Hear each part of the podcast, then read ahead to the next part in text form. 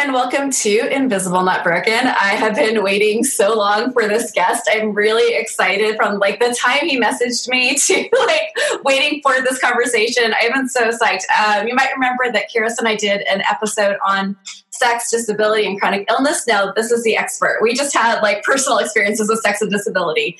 Now we actually get to talk to someone who knows what they are really talking about.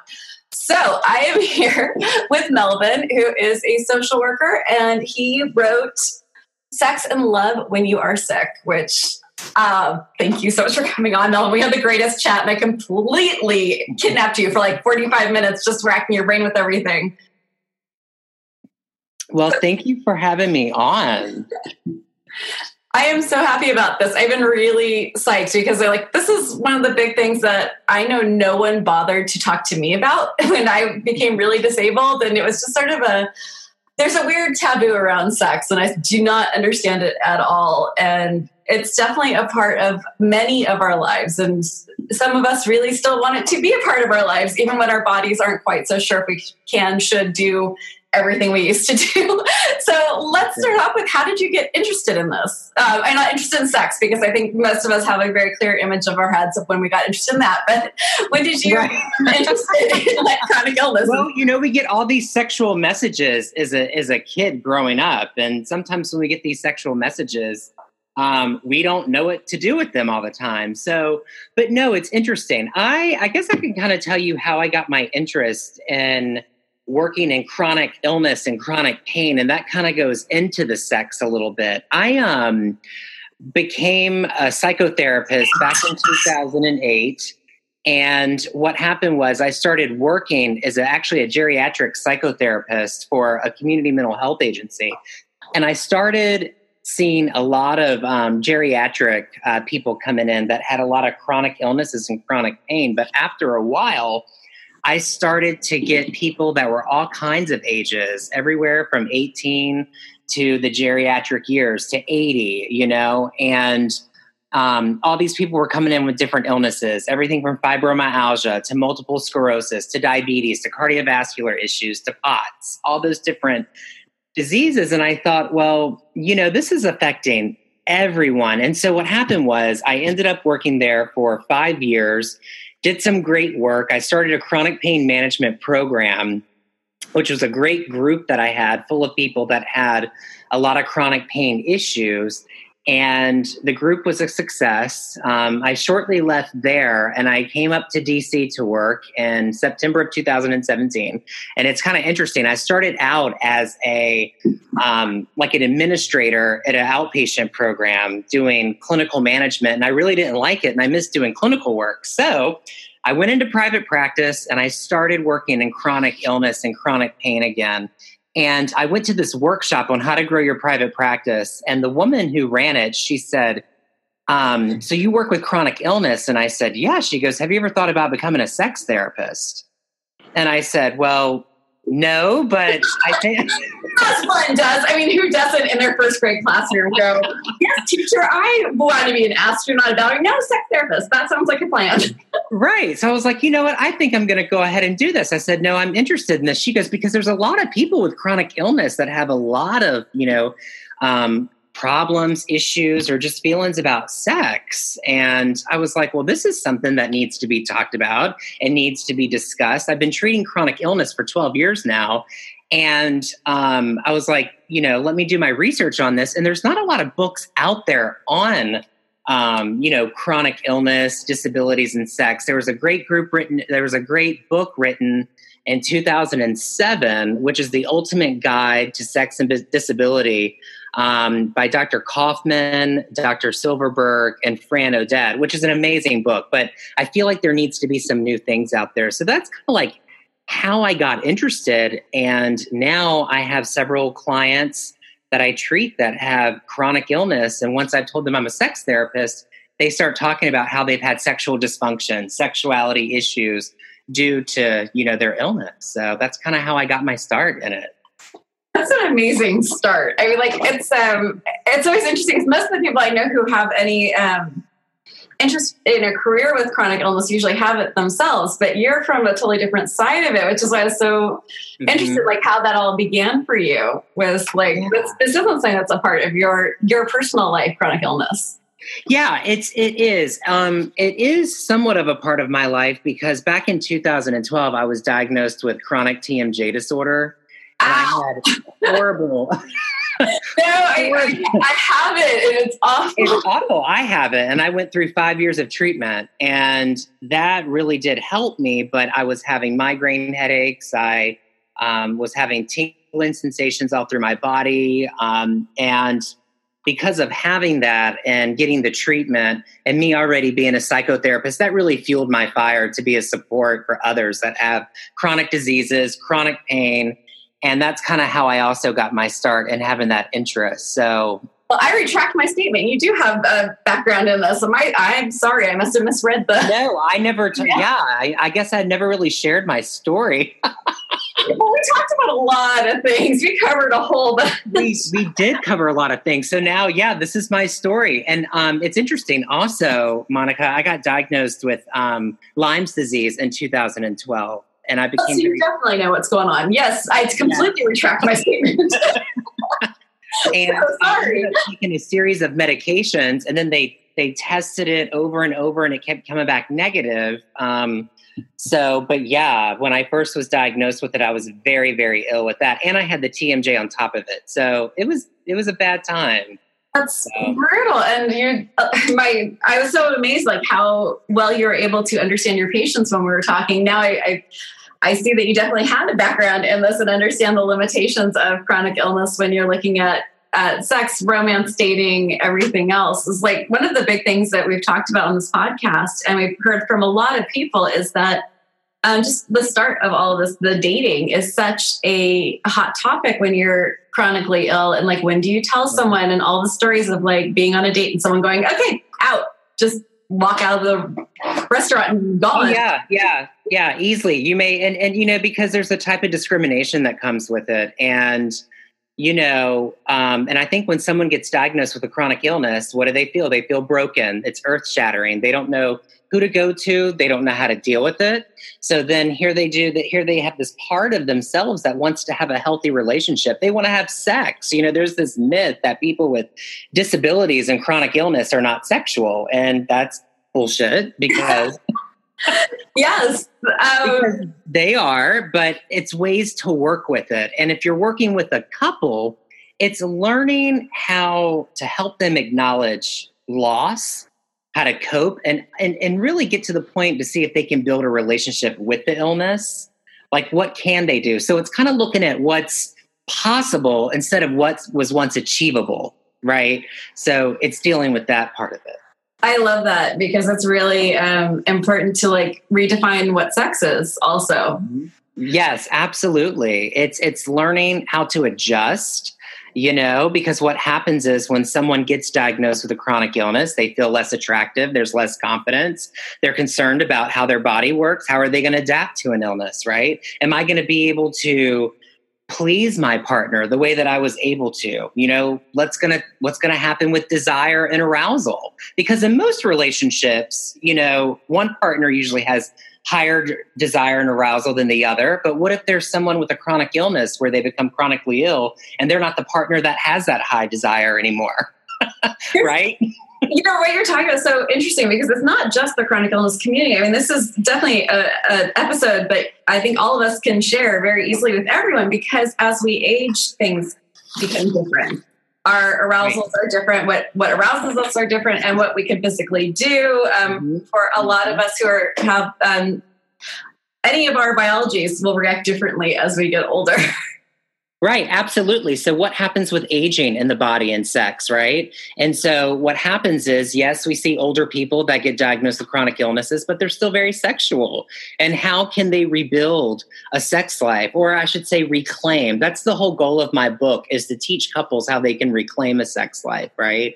And that because when you think about it, you know, sex is a powerful source for comfort, pleasure, and intimacy when so much has been changed from an illness they want you to name your book that. If you do a part two, reclaim your sex life. I think is definitely the title. I, I, I would definitely like. I couldn't walk past that if I saw that. like what? Yeah, yeah. Maybe yeah. I should. Yeah, I'll that's, that's your one person um, consumer test group. Is I would actually like that book title would really catch my attention. Yeah. Well, hey, I may do it. Maybe I'll say you know, sex and love when you're sick. Reclaim your sex life. You know. Yes that would be good. I like that because I think like a lot of people would, or maybe a lot of people. Um, I personally, when I would hear like you know sex and love when you're sick, I'm like, oh god, it's going to be another um, sage burning kumbaya dance in a circle book. um, cheers if that's your thing. I mean, God, well, you know what? You know what? You know, Lots of things what you need.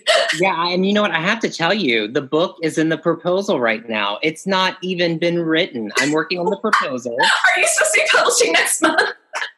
No, I'm not. I'm not publishing next month. I, I'm trying to get the whole goal is to have the proposal finished so I can um so I can go ahead and get a book deal. And then once I can get a book deal, then hey, I can hopefully can have a year to write it. So if I need to change up the title, I can do that, right? You're publishing next month, so cheers! I'm so happy for you. You don't have to do a mad rush.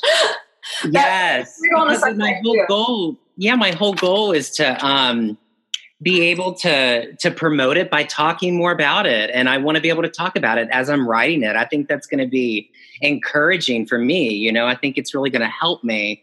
And that's really what I want to do. Um, and the book is kind of like designed like an arc. You know, it talks about the problem and then it's going to kind of go into, well, what's the solution? Or what's the thing that we can do to reclaim? What can we do to have a sex life that works? How couples can become closer to each other after there's been a diagnosis of a chronic illness. Because what we find is there's this isolation that, you know, that comes with it and how can couples reconnect?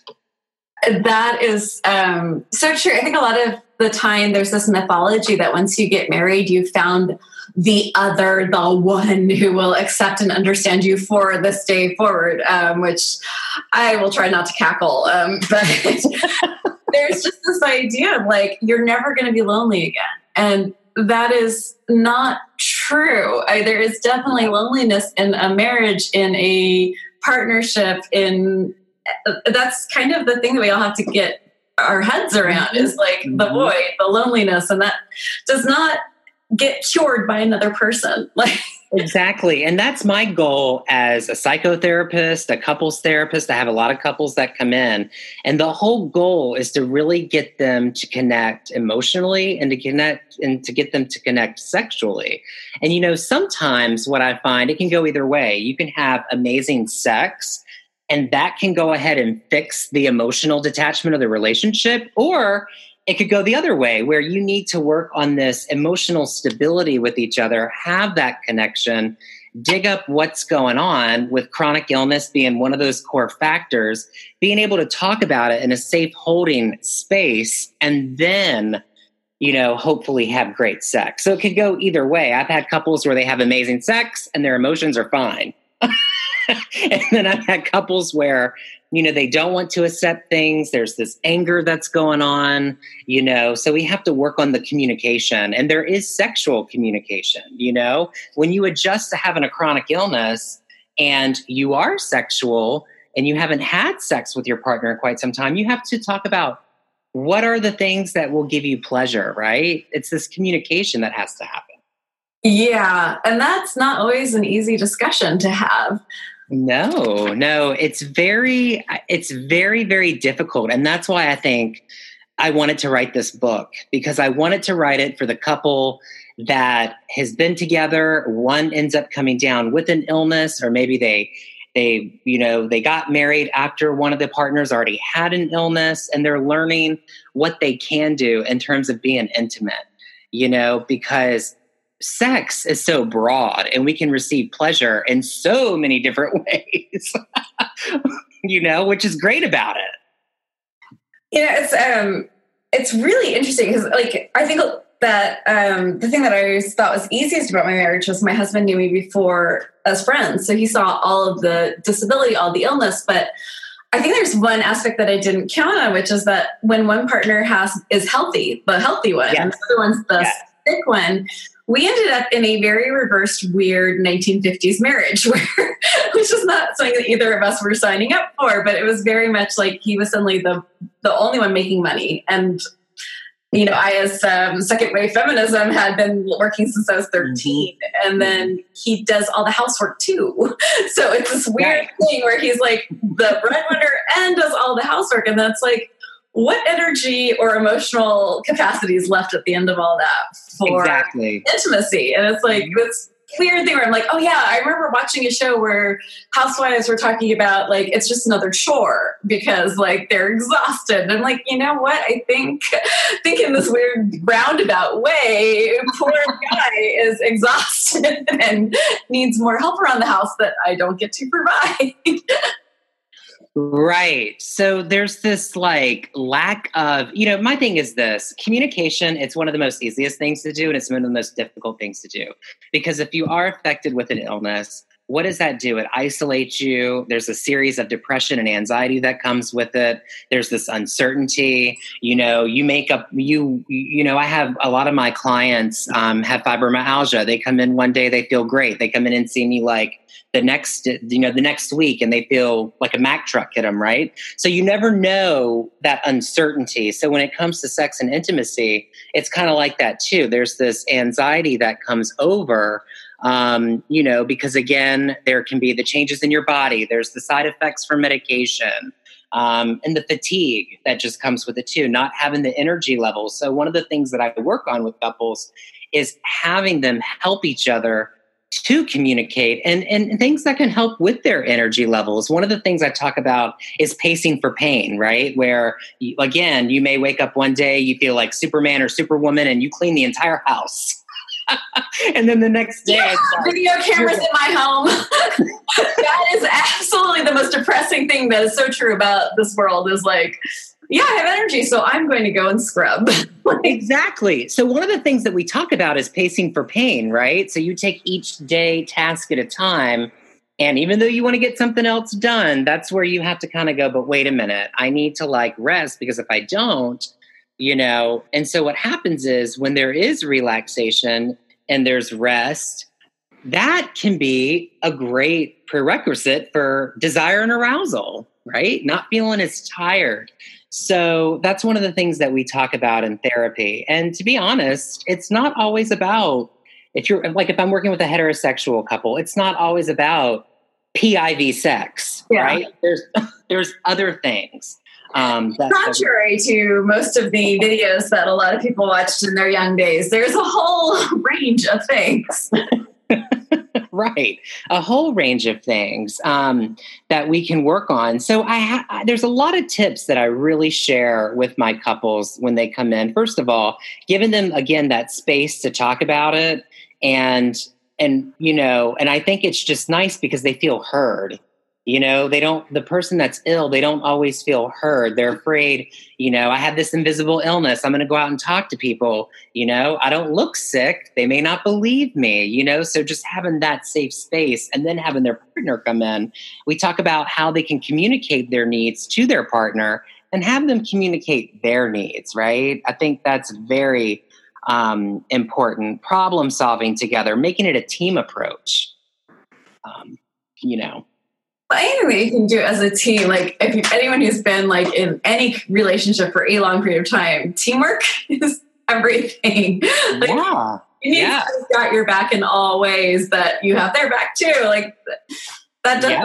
So do you have any like um hints or tips just right off the bat, like a way that someone can start this conversation?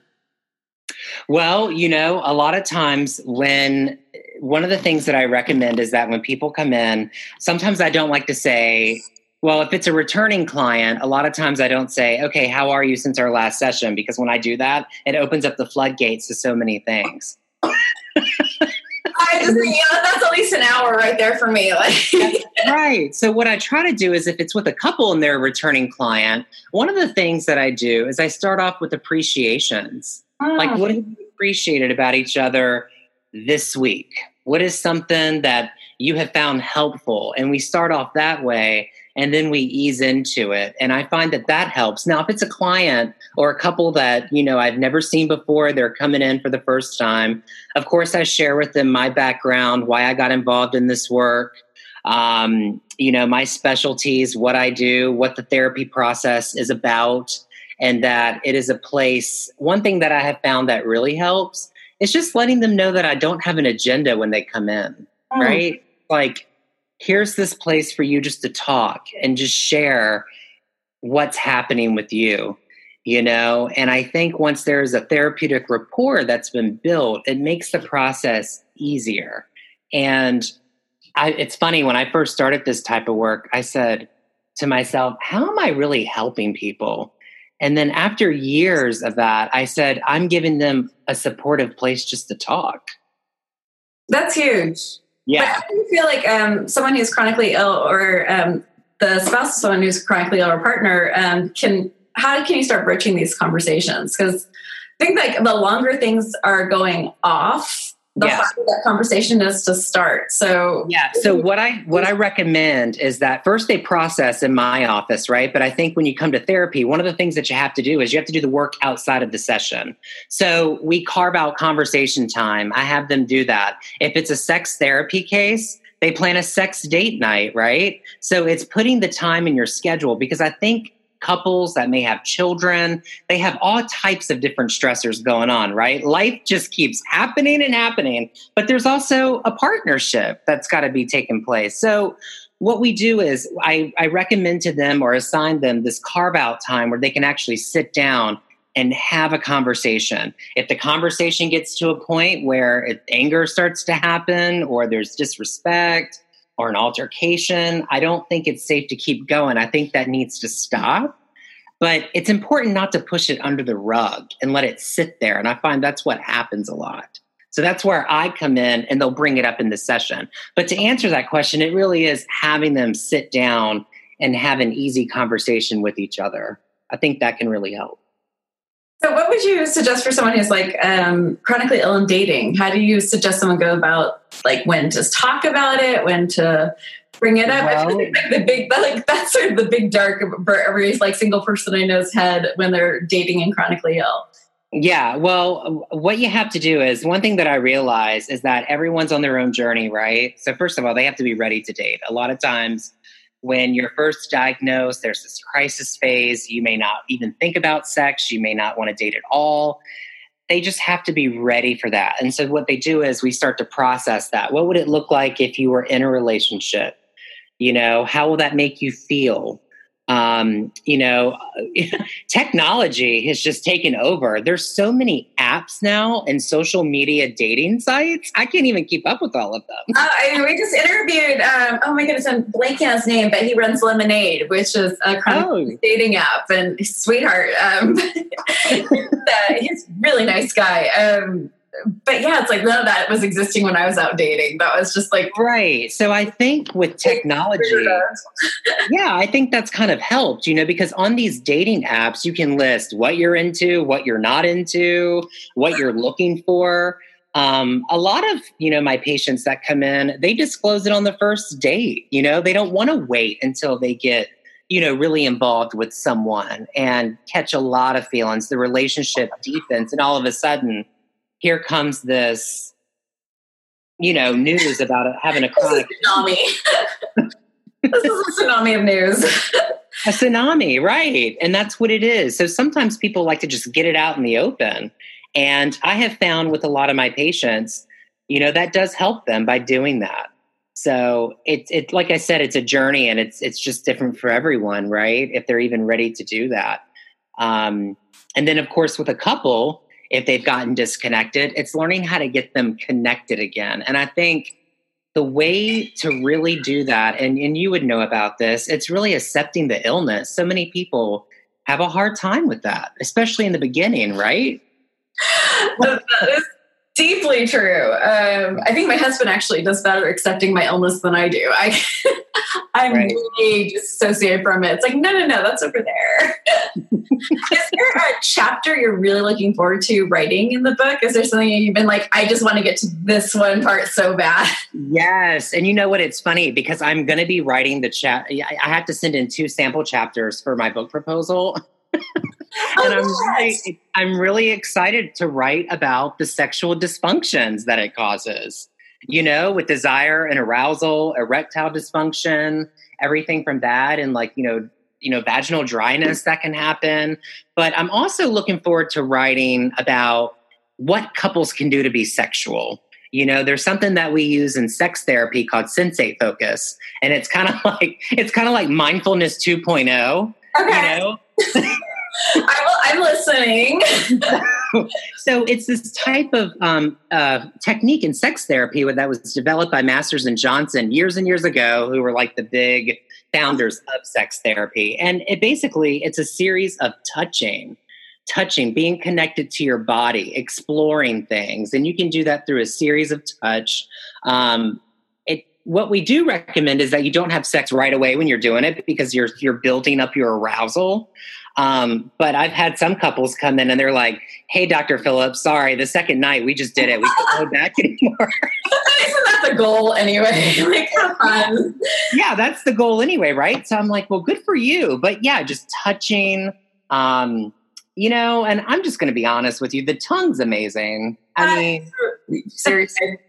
no shade here. Like, all that's very true. Um, and yeah. when you're talking about like it hit on some really important things. And I'm so happy that you do discuss these things where you're talking about erectile dysfunction. And that can be such a hard thing. No pun intended. I really didn't mean to use that word, but it's the best one I could come up with with my opioid cl- clouded brain right now. Um, but it's mm-hmm. a really difficult thing for for a lot of men to start discussing to to not feel a level of shame with, to feel like that's oh, to masculinity. And then you talked about vaginal dryness, which is something like whether a woman is aroused or not seems to be very um, not something covered a lot of the time. It's right. it's like incidental. It's and that's really unfortunate. I feel like there's so much more we need to in media show a different story of sex and give a different like definition to what can be possible. And when you're talking about like reconnecting with the body, that was like a solar plexus punch because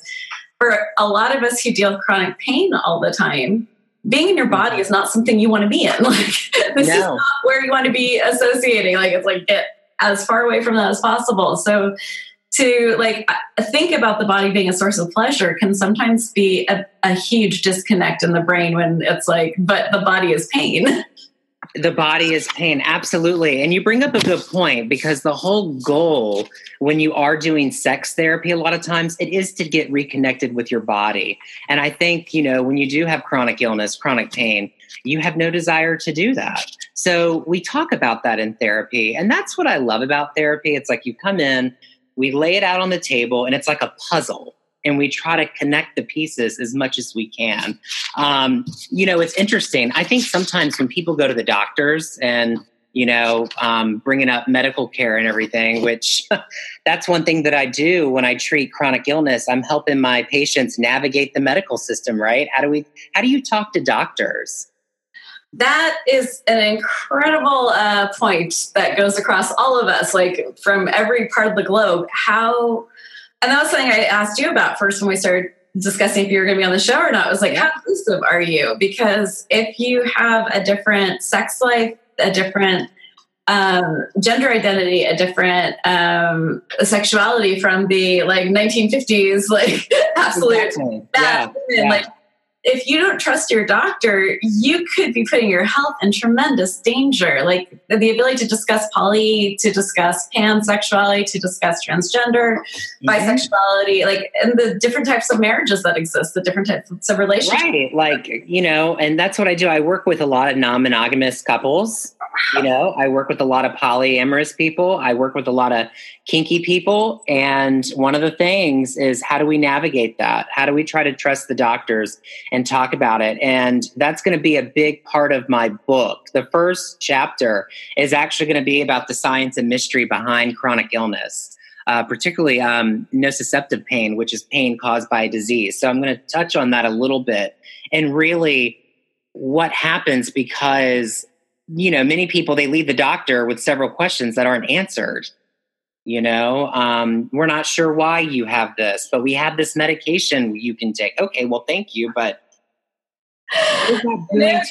my mental health my emotions my body and my you know sexuality? So a lot of that needs to be talked about that and that is the big purpose of this book is to just give people a voice um, because you know you may feel invisible but hey you've got a voice and the voice needs to be heard. And i tell my patients that. So that's why they come in and we talk about that um, the different processes that goes on. And you know and i try to educate as much as possible on really what happens in the brain when it comes to illness and when it comes to pain. Because you're right you know i mean i think it can be just such a big mystery to a lot of people.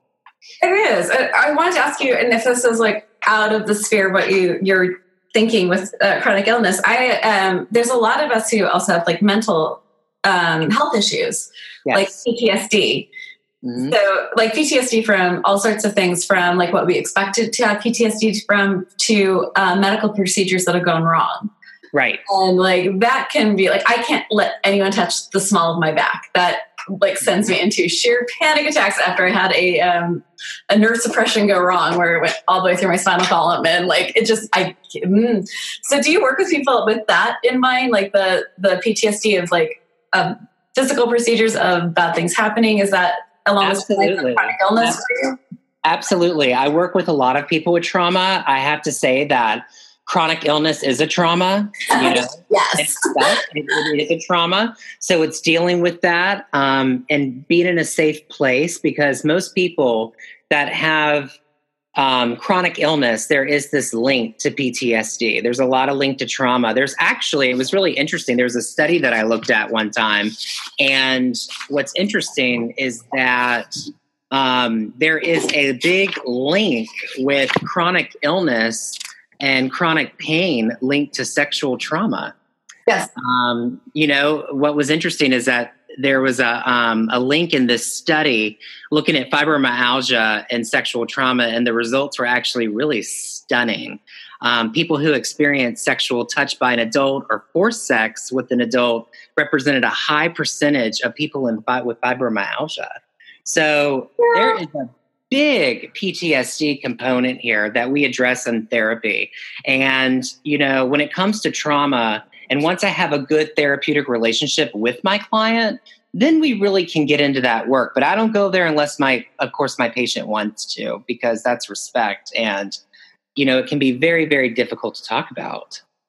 That's very true. The only thing I will say about that study, because I, that study's been used against me a few times, because I was like, well, you're it's in your head, and here's like the the print because you did experience that trauma. So that's why the interesting thing about it is that fibromyalgia affects um, biologically female um, patients who mm-hmm. have um, eh, more than um, there's a lot more than the i'm trying to speak around like what i keep getting called out for which is gendering. So please everyone just forgive me as i screw this up horribly uh, because i don't have the brain cells for it. But biologically male people tend to not get fibromyalgia as much or as extreme as the biological female population. And the biological female population the amount of us that are actually saying that we experience that trauma is pretty flipping high. So you have to then oh, yeah. a lot of people aren't saying. It. So I'm like, you're, you're, it's almost like saying like everyone who eats carrots dies, so carrots are what causes death. Like, it's like ah, right. that's a large right. population with a large issue that's systemic. That mm-hmm. I don't know if that's like a component to what causes fibromyalgia. I think there needs to be a little bit more research into how those statistics came about for me to go on board with that, but that's just something I wanted to throw out there because I mean, like right now I'm in the middle of the opioid crisis, and yeah, statistics that get bandied around with that without an actual explanation of the statistics, like mm-hmm, mm-hmm. there's a lot more at play here than we're. oh yeah, absolutely, and and no, you bring up an excellent point because that's what I see as well, and most of my most of my patients in in psychotherapy um, with fibromyalgia are women. Yeah. Know? Most of the times when I've done chronic pain management groups, they're mostly all women in that group. And you know it's a it's debilitating how that shows up but that's why i still think it's such a mystery. And i think that's why there needs to be like you said more research more studies out there and also just to be written about and spoken about you know? Yeah I mean, like one of the things I feel like is so missing in our society is the um, representation of people with different health health issues that are actually discussed with someone who has something like that. Like that the narrative switch from everyone in a wheelchair is desperate to walk. Everyone in a wheelchair is either desperate to walk or desperate to commit suicide. And that seems to be like a narrative through Hollywood. And I'm like, I really want a different one. Like, I really need something else here, people. Like, I just want a regular person on a regular show seen doing regular things in their wheelchair or with the canes or like, I just think that we're missing representation in a huge way. And representation, I think everyone can agree, is everything. If nothing else, like the last two years of uh, Wonder Woman and Black Panther being the two top grossing movies of all time for their their genres, I think right. that representation is everything. and yeah. chronic and invisible illness community, there's a lot of us. Like we would pay to see like a superhero who is using a wheelchair or like we need this. Like a good It would be nice, wouldn't it? and I'm not saying that there's not people in wheelchairs who are desperate to get out or who are suicidal. It's absolutely something that exists. I just need more narratives, like more representation. That should not be the only thing we see over and over again. If we're gonna have someone in a wheelchair, obviously they're super depressed they are like no i need another side to this like i feel like representation could do so much and that's why i was so excited for your book is like this is absolutely needed It um, is. It is. That's why I decided to really write it because, you know, even in the sex um, therapy world, um, you know, I see a lot of like, you know, okay, there's sexual dysfunction. There's um, a lot of sex therapy out there on treating infidelity and affairs, which I think is needed, and working with different populations. But you don't see so much with chronic pain and illness and disabilities. And I think that is definitely needed because there is this, you know, idea that um, people with disabilities are not sexual and they can't be or they shouldn't be because they're disabled. Um, and you know, to be disabled, you have to look disabled. And there is there needs to be more work on that. And that's really my goal as a psychotherapist, but also as a researcher, is to do more work and to do it for all types of people you know people that are in different relationships people that identify non-binary people that transgender people like all kinds of people because there's not a lot of work out there that's on this topic and that's what kind of drove me to do it so I excited when you were telling me that you're working with people who have chronic illness who are non-binary or transitioning. As mm-hmm. uh, the people who called me out for my language are some of the most amazing humans I've talked to. Like I've like literally been like tweeting back and forth with people. Like, okay, I this is not in my sphere, but I can totally see what, what's going on and like what you're dealing with. And like, I feel like there's so much to unpack when you're talking about there are parts of your body, like possibly like endometriosis, where if you're mm-hmm um, female transitioning male, like that's that's a huge psychological co- component that you need some.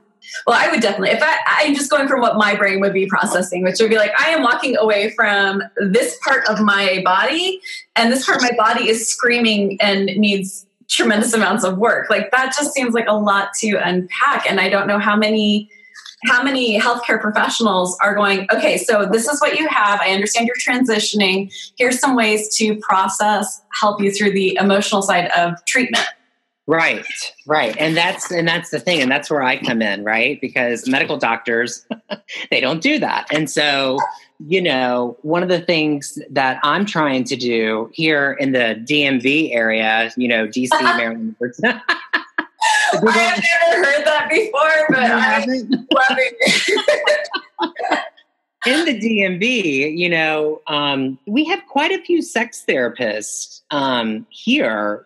yeah, really, you guys have issues over there with all the policies and. Uh, oh, we have a lot going on over here. All the walls. There's, there's all kinds of things going on over here. So one of the things that I'm doing, we have a great group of sex therapists in this um, in this region, but I haven't found that many of them really do specialize in chronic illness. So one of the things that I'm doing is I'm actually doing a lot of marketing work. I'm going to different doctors, um, chronic pain doctors, neurology, I'm going to rheumatology, and really just getting the word out there about my services and what I do to help people process this because you're right, there's so much to get out.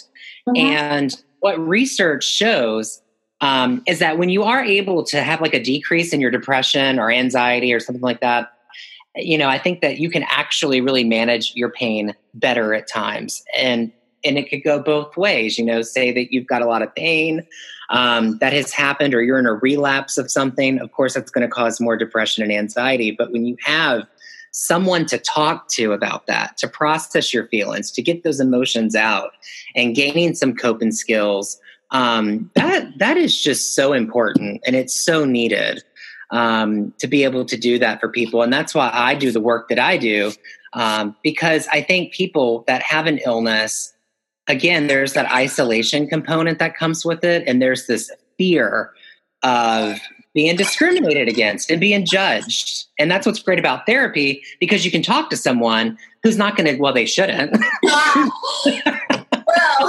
in an ideal world, in an ideal world that you you don't have that judgment, right? And you're able to share your true feelings about things and help navigating and especially when you're wanting to be sexual. You know, I've had my illness for years and now I am ready to date. I want to have sex. I do have a body. I do like pleasuring myself and I want someone to help pleasure me. So we work with that. So it's so important. And one of the things that you and I both um, live in metro areas. So there's like more acceptance, generally speaking, in like the San Francisco Bay Area or in a city over on the East Coast. Like these are like more um, condensed areas. But someone in the middle of the country, so to yeah. speak, or someone who's in uh, maybe another country that um, being gay is actually a crime that can be legally persecuted or. Oh, yeah um, like there's a lot of um, it's going to be harder and harder for people to have those discussions um, i don't know if you've heard some of our other interviews like uh, eva with wellacopia she's working very hard to get more telemedicine out there mm-hmm. so it'd be so great if like you know more sex therapists were on like telemedicine where you could actually like what we're doing right now on zoom yeah well you have therapy with someone who wouldn't like judge you even if you mm-hmm. live in a country where this is like yeah. such a huge taboo that's an illegal issue.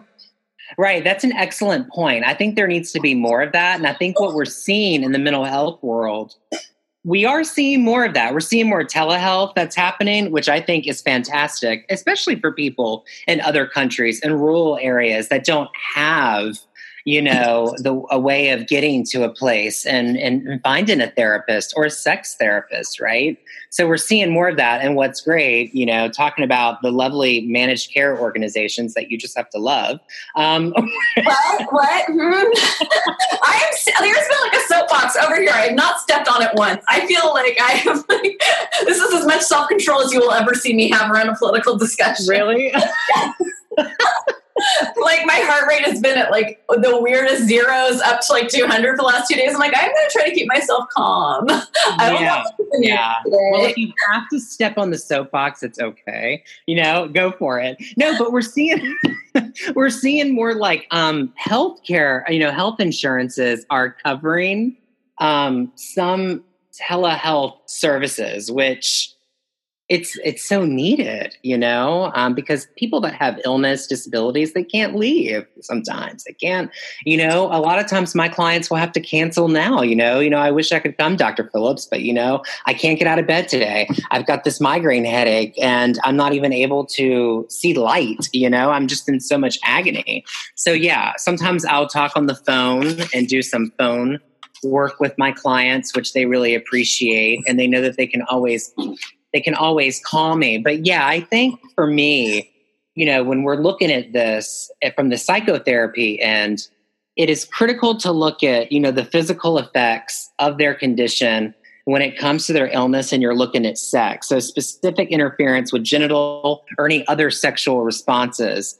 Um, as with, you know, there's there can be vascular impairment, neurological damage. Those are the things that we look at in psychotherapy as well. Um, non-specific effects uh, such as pain, general malaise. You know, we look at the fatigue levels, lack of sexual desire, which is what we kind of touched on. Um, immobility, like with, you know, arthritis, that's another thing, and making different postural changes. Um, normally expected during sexual activity that's difficult or impossible. So sometimes I work with couples I'm just like, oh, I hear you there. Uh, Ehlers-Danlos, you move the wrong way, you dislocate. So let your imagination do the trick there.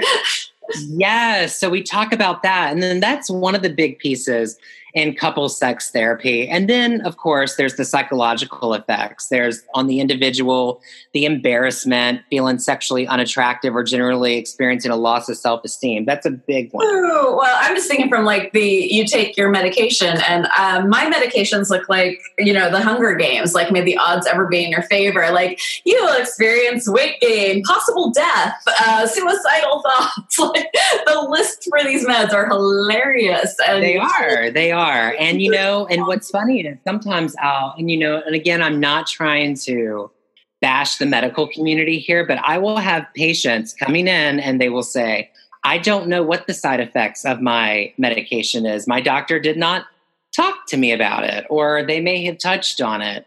And me not being a medical doctor, I can't really go into a lot of that. But as psychotherapists, we do have to be educated on side effects of like psychotropic medication, like oh. anti antidepressants and things like that. So we do um, talk about that. And then, of course, talking just a little bit about couples again. Um, we look at the relationship. You know, for an example, you know, if you're working with a couple, a man who is sexually disabled um, after a stroke or something becomes dependent on his partner in a number of ways, resulting in the relationship being more child parent like. So, one of the things that we cover in couples therapy with chronic illness is the caregiver syndrome, right? We talk about that. Are you my partner? Or are you my caregiver? That's a big thing. That's a fun one.